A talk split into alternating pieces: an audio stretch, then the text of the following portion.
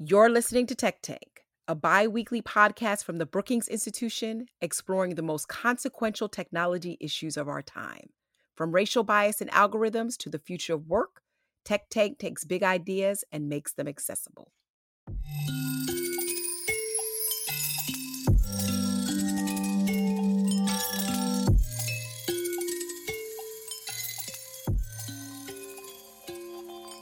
Thanks for joining our Brookings Tech Tank podcast. I'm Darrell West, Senior Fellow in the Center for Technology Innovation at the Brookings Institution. With the twenty twenty-four elections around the corner, political tensions are running high and there are concerns about how the campaign will turn out. Polarization is quite high and each party faces a number of challenges.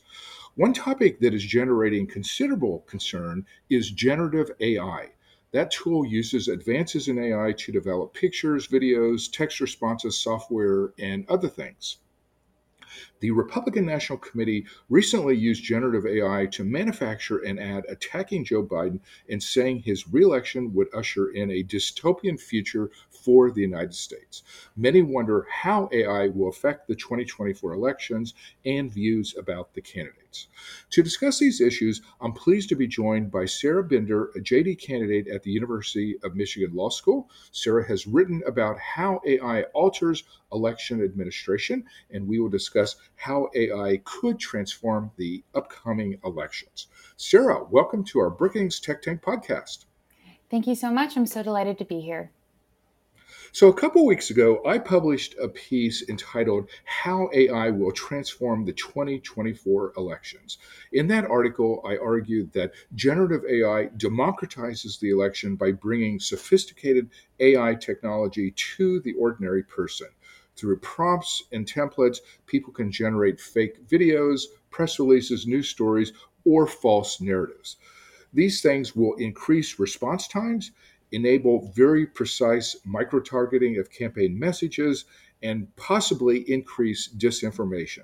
And since there is no required disclosure or guardrails in place, there's the potential that A I could distort the election and nudge voters in one direction or another.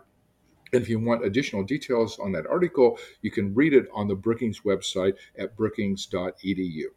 Sarah, I'd like to get your views on A I and the election, and I know you've written a paper for the University of Michigan Law Review entitled Algorithmic Elections. How do you see A I being used in the upcoming elections? Yeah, so in addition to the um, the kind of uses that you just mentioned, so with regards to content creation for advertisements um, and, and also disinformation campaigns, um, my research is focused on its use in election administration. So looking less at how these technologies are being deployed on the campaign side, so before the you know voter actual, actually casts their ballot, and um, looking at, kind of at how election officials are actually starting to deploy algorithmic technologies and A I to make their jobs easier as they, you know, run elections themselves and, um, you know, process ballots um, and verify them. Um, so there's a few different uses in which algorithmic technologies are already being leveraged by these public officials. In addition to, again, kind of the men- uses that you mentioned where we have political actors, um, potentially, you know, foreign or domestic bad actors leveraging these technologies. Um, again, kind of on the, the front end, the campaign side, um, we again have also these public officials who are, you know, trying to make their jobs easier, more efficient, um, and are beginning to use algorithmic technologies to do that. But, you know, there, there's some concerns with those uses too, though they do seem um, a bit more innocuous in, in certain ways. So it does seem like there could be positive use cases of A I in election administration, and uh, you uh, outlined uh, some of them. But of course, we also worry about nefarious uh, uses. And in your paper, you had uh, several interesting points about potential problems in terms of purging voter records and uh, verifying mail-in ballots. So I was wondering if you could talk a little bit more about how they're being used in those areas and what are the worries that you have about A I in those areas? Yeah, um, absolutely. So as you mentioned, the voter roll um, maintenance is one way in which algorithmic technologies are beginning to be used. um, voter roll maintenance. So that's, again, just the process of keeping voter rolls up to date. States are required by federal law to do this. Um, they need to both, um, you know, add new voters to the list, uh, newly registered voters, and also remove um, individuals who are no longer eligible to vote. This is a pretty cumbersome task. Um, so it's no surprise that um, it's been automated, and, and the automation of this process is not entirely new. However, um, algorithms are increasingly being deployed to kind of overcome some common barriers that come up with the automation of, of voter roll maintenance. Um, so there are name matching algorithms, um, which are used to kind of decipher when um, an individual on um, two different databases Um, they may be listed differently, or they may have the same name, and um, algorithms are used to kind of determine whether or not the individuals listed on two different databases are the same person or not. So, for example, um, an individual on the voter roll list may be listed as John X. Smith, and then on um, the de- list of the death notice database, Um, he may be listed as John X M Smith. And so algorithms have been used to kind of determine, is that the same person? Um, similarly, um, w- with regards to um, interstate cross-checks. So when an individual moves to a different state, um, states are responsible for kind of coordinating with one another and of sharing information about th- those moves and those individuals. Um, and so um, algorithmic technologies have also been used to kind of facilitate interstate, um, uh, the sharing of information about individuals moving across state lines. Um, so, th- you know, this is hugely helpful. These technologies, again, these are very cumbersome processes, um, but there's reason to think that these algorithms um, can be biased. So name matching algorithms, for example, um, there's at least one study that shows that uh, these technologies are less accurate for individuals with names um, of kind of a, a Asian names. Um, and similarly, the interstate cross-checking technologies that are currently being leveraged, um, there's some reason to think that these um, also have kind of the, the inaccuracies that they have are dis- disproportionately affect um, minority voters. Um, and, you know, the consequences of this aren't minor. When, when someone's flagged, um, When someone's flagged as uh, removed from the voter rolls, um, they, they're often not able to cast a ballot on election day. So it, it can have a pretty severe effect on voters. I think those are all very important issues. And I know in other areas, we worry a lot about uh, questions of bias in terms of education, uh, employment, uh, Uh, verification, uh, housing uh, related issues, and healthcare. There have been a number of studies uh, uh, identifying uh, problems in each of those areas. So I guess we shouldn't be too surprised that there are biases popping up in some of these election applications as well. And I know one of the general concerns that you have expressed in your uh, paper is the possible disenfranchising of eligible voters. And I'm just wondering how A I could possibly make that problem worse, how that takes place, and how the A I is being used in uh, those types of areas. Um, so, uh, you know, it's a good point, because some of these challenges with voter purges um, and, and some of the other, you know, kind of issues that I, I highlighted in my um, paper, these aren't new problems, so to speak. Voter purges, um, you know, the analog versions of them, they've long had inaccuracies that disproportionately affect minority voters.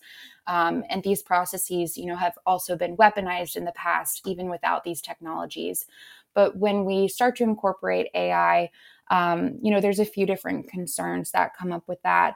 The the first is just kind of the scale of it. So, you know, a voter purge that perhaps was smaller scale, um, very inaccurate, it, it may have had a smaller scope. Um, these, you know, automation, the automated uh, technologies um, could be used for a much larger number of voters. And so as a result, we might see um, some of these inaccuracies or biases or even potential misuses of these technologies having a much larger effect on, um, you know, kind of having a, a larger scale um, consequences. Um, and then I think the other the other piece with it as well is just kind of the lack of transparency that is inherent with these technologies. So um, we, you know, it's, it can be very difficult to discern when these types of inaccuracies or biases are occurring, and even when someone perhaps is deploying these technologies in bad faith and using them um, to suppress um, certain individuals' votes. Um, so I think that that's a new element that comes with um, A I.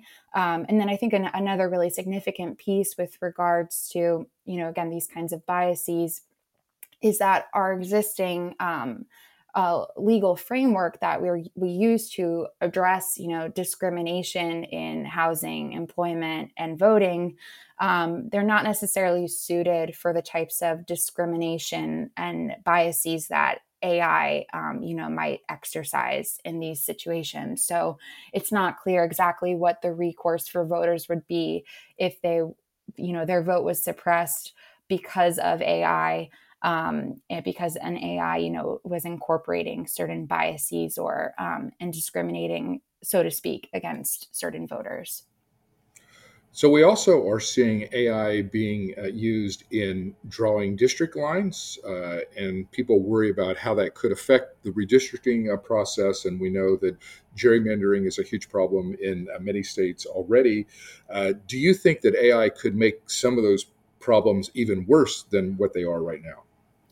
Absolutely. Um, you know, redistricting is an interesting use case with A I. There have actually been a number of political scientists and experts who have, you know, worked to develop A Is with the goal of actually um, kind of rectifying partisan gerrymandering. Um, you know, individuals have developed A Is that they, you know, have that have been suggested as, you know, a way to kind of create a baseline of what a fair map would look like.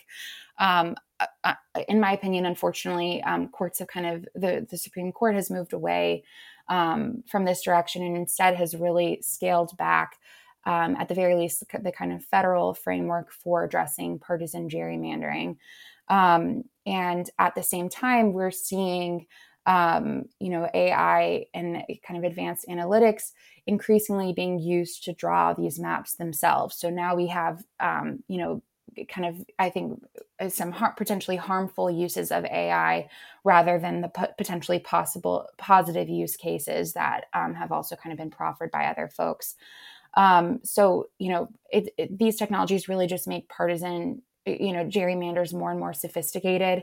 We have these massive voter data files available. Um, and again, these sophisticated technologies, which um, can pick up on new patterns and, you know, just create highly individualized maps that, um, you know, very precisely forecast, um, you know, and, and insulate um, certain parties um, or, you know, certain candidates in upcoming elections. So I think it's really troubling.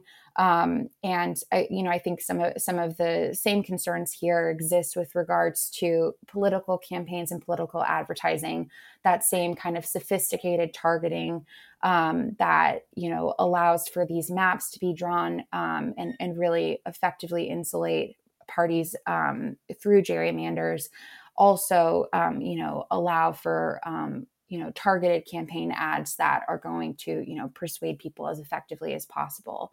Uh, so I, I think it's troubling on both fronts, certainly. And I think, um, it, you know, the, the trends that we're seeing in, um, you know, our legal doctrine around gerrymandering um, make it all the more concerning.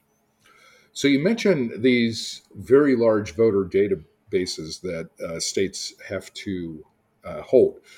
And I'm just wondering about the risk of hacking and cyber intrusions into those uh, databases, and just kind of this more general problem of election security in general. We know there are a lot of voter concerns about uh, security uh, questions. What are the problems that you worry the most about with these databases, particularly in terms of the risk of hacking? Um, I mean, absolutely. So new technology, I think, certainly means there's new opportunities for hacking and cyber interference. Um, one one kind of interesting piece with regards to U S elections is we have a very decentralized election system, and that has some some interesting implications across the board um, when it comes to new election technologies. So you know, there's a, kind of an incredible kind of diversity in, in how elections are run, including how new technologies are leveraged, like the, the ones that I've mentioned, and also how exactly they are, are used. Um, this decentralization, I think some experts have pointed to this as being perhaps a kind of a, a gift when it comes to election security. It, it makes it a lot harder to conduct large-scale cyber attacks. Um, but I think A I, you know, it, when it's leveraged by cyber hackers, um, it, it could allow them to more effectively overcome that obstacle. Um, so I'm hopeful, you know, hopefully some of our, our defenses scale with the threat that come with A I.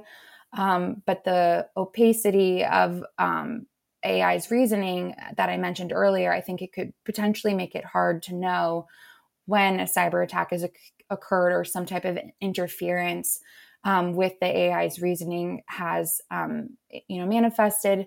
Um, and then again, there's kind of the the less sophisticated form of election interference and the less um, kind of sophisticated form of election security concern, which is just that, you know, the humans that are using these A Is and deploying their outcomes um, to make decisions about elections, um, these human actors can misuse these technologies as well. So the the public officials who are making decisions based on A I, um, many of them in the United States are political actors, and they are have intense political pressures.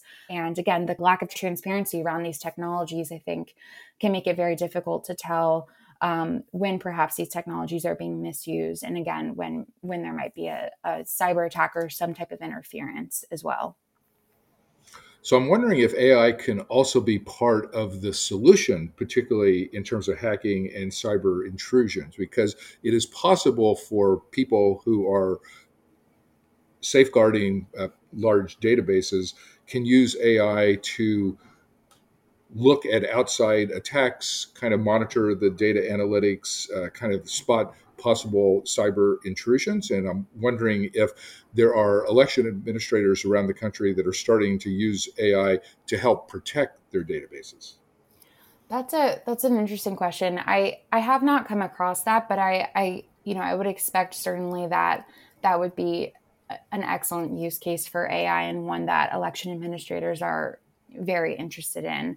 Um, so it's not something that I've come across um, in my research, but I, again, would be hopeful and certainly expect that as we see the threat um, of hacking increase with A I, that we would be working to, again, scale our defenses with the very same technologies. So the other big worry that people have about the upcoming election is just the possible increase via generative A I in disinformation. Of course, we've seen a lot of that in recent elections, and uh, the Russians kind of taught everybody how to do it in twenty sixteen, and twenty twenty seemed to be uh, worse than twenty sixteen. And my concern that I express in the paper that I wrote is twenty twenty-four actually could be a lot worse than even what we've seen in these other elections. So how could A I further disinformation, and how do you see A I affecting both content creation and the dissemination of disinformation? It's certainly a, a, a huge concern. Um, I again, it's a little bit beyond the scope of my paper, but it's something I've been kind of thinking a lot about recently, um, including I was at just at a conference last week um, on this topic. And I think, you know, it's it's really difficult to kind of grapple with this issue. Um, so as you mentioned, I think, you know, the the the content creation piece, again, some of the same um, aspects that I mentioned with regards to the redistricting A I technology could allow for, again, just very persuasive, targeted um, disinformation to be created. And again, kind of targeted at a very individual level um, so that, you know, they're, they're hitting voters Um, the most vulnerable, the, the voters who are most vulnerable to this type of disinformation with the type of content that will be the most persuasive based on whatever their voter profile is, you know, with like deep fakes and, and kind of manipulated videos and images. Um, I, th- I think it'll be very hard to kind of deal with that the first time and, and, and know when that's occurring and, and kind of effectively dispel Um, the types of kind of misinformation that that can lead to. Um, so, I, you know, and then again, there's just the greater volume of disinformation. So it just allowing um, the A I can also just make the, you know, the number of um, misleading tweets so much larger than it would be otherwise. So on all of those fronts, I think um, disinformation is a huge, huge threat. Um, and in addition, again, to kind of the the good faith and uses of A I that I, I note in my paper, I think these bad faith uses are are of huge concern, and I com- completely agree with the, your conclusions there. No, I think those are all uh, great points that you uh, make, and certainly at Brookings, we are very worried about the possible increase in disinformation, just the ease with which someone could make fake videos. They're going to look completely authentic to voters. It's going to be very difficult for people to distinguish the real from the fake. And the recent Republican National Committee uh, attack ad against uh, Biden just shows, you know, how easy it is to manufacture uh, those kind of images and create this narrative of a dystopian uh, future. And uh, that certainly is going to be a, a big part of the campaign. Absolutely. So we've outlined a number of possible problems in terms of A I in the upcoming elections, but I also want to spend some time just talking about possible remedies. Like, are there things that we can do? So I know your main focus is on the election administration uh, side. What do you think we can do to protect our elections from some of the things that you've written about and some of the worries that you have? Well, you know, I think the first is just that there needs to be some oversight and guidance. Um, there's very little that's out there right now on how to leverage the different technologies that are being used. Um, so, for example, signature matching A I. These are used um, to kind of verify signatures with when on that are on mail-in ballots, and um, Uh, they've they've been immensely helpful to many jurisdictions as they grapple with the increased volume in um, mail-in ballots uh, that uh, you know has come during and uh, during the COVID pandemic. Um, but the the way that these technologies are being used, it just it varies greatly from jurisdiction to jurisdiction. And um, jurisdictions are getting very little guidance um, from the federal government or even local local state governments about how to deploy these technologies um, in a responsible way. Um, so, you know, there needs to be guidance, there needs to be oversight. And I think a really key piece of that is the oversight. It shouldn't just be about, it can't just be on the front end. It can't just be looking at, is this an, is this A I designed well? Was it designed with good intentions? Um, it, you know, the verification on the front end is important and, and can address some of the potential design flaws that can lead to algorithmic biases. Um, but as I've noted, um, these technologies can be misused, and the way that they're deployed um, by various jurisdictions has a really significant effect on how accurate they are and on their effects on our democratic processes and, and voting rights. So um, the oversight, w- what oversight systems that we create, both at ideally at the federal level, but also as, you know, the kind of more local oversight that jurisdictions um, adopt as they um, kind of you start to use these technologies, um, it needs to be ongoing, and it, it needs to kind of take into account the fact that even responsibly designed and accurate A I, um, it can be misused both unintentionally. You know, individuals um, might just be looking for additional shortcuts and ways to kind of make processes more effective. Um, but they can also be, you know, misused by bad actors. So just as, you know, voter purges in the past have been, you know, deliberately targeted um, to certain voting groups and used to suppress um, minority voters. Um, these technologies can also be misused, and it's going to take um, some, you know, ongoing attention to how these technologies are being deployed in order to ensure that that's not happening. Um, and again, doing that is going to require us to kind of, it's it's different than perhaps in the housing or employment space, um, because here, you know, the people who are using these technologies, again, are, they're political actors often, and they're going to going to have kind of unique pressures and incentives that we really need to be thinking about as we um, kind of build out these regulatory frameworks. I think you're right. Uh, right now, we have a Wild West with very few rules in place, very few uh, guardrails designed to uh, protect uh, voters. And that certainly creates a lot of issues as we move into uh, the election. In the uh, paper uh, that we published on the Brookings uh, website a couple weeks ago, How A I Will Transform the twenty twenty-four Elections, we called for a possible increase in disclosure of the use of generative A I. Uh, it seems to me that we can take that regime of disclosure that already exists in the campaign area and apply it to generative A I as it is being deployed in the campaign area. So I'm just curious your reaction to that suggestion. Yes, um, I, I I think that that could be a very useful first step. And, you know, I actually, I think I may have just seen that there was a bill introduced in the House of Representatives that I had, I think had a similar aim. And, you know, I've, I've, I think that that, again, could be a very use, useful first step, but particularly as we kind of all start to grapple with, um, you know, a world in which generative A I is more widely available, um, and, and, and really kind of think through, um, you know, how we want to tackle all of the different challenges that that come with that.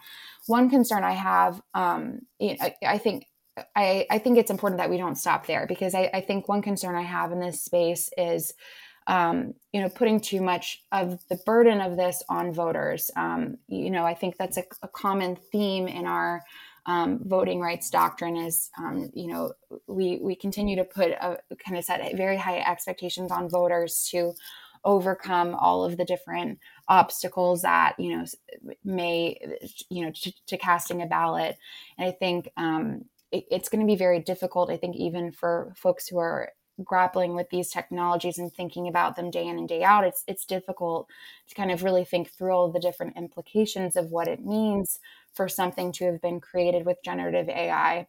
And I think we need a, you know, I think disclosure is, is a great first step, um, but we should also be, I think, taking on a stronger, uh, you know, kind of making some um, decisions and, and doing some, um, uh, or, and by we, I mean kind of policymakers and, and the government ideally. But um, I, I worry about um, expecting voters to really know what to do with that information. And, and um, it'll, I think, be difficult for many voters to really um know how to make sense of the fact that an ad was created with A I, um, and and be able to discern what whether that means that there's a greater risk of misinformation or of the fact that they were targeted on the basis of a particular characteristic.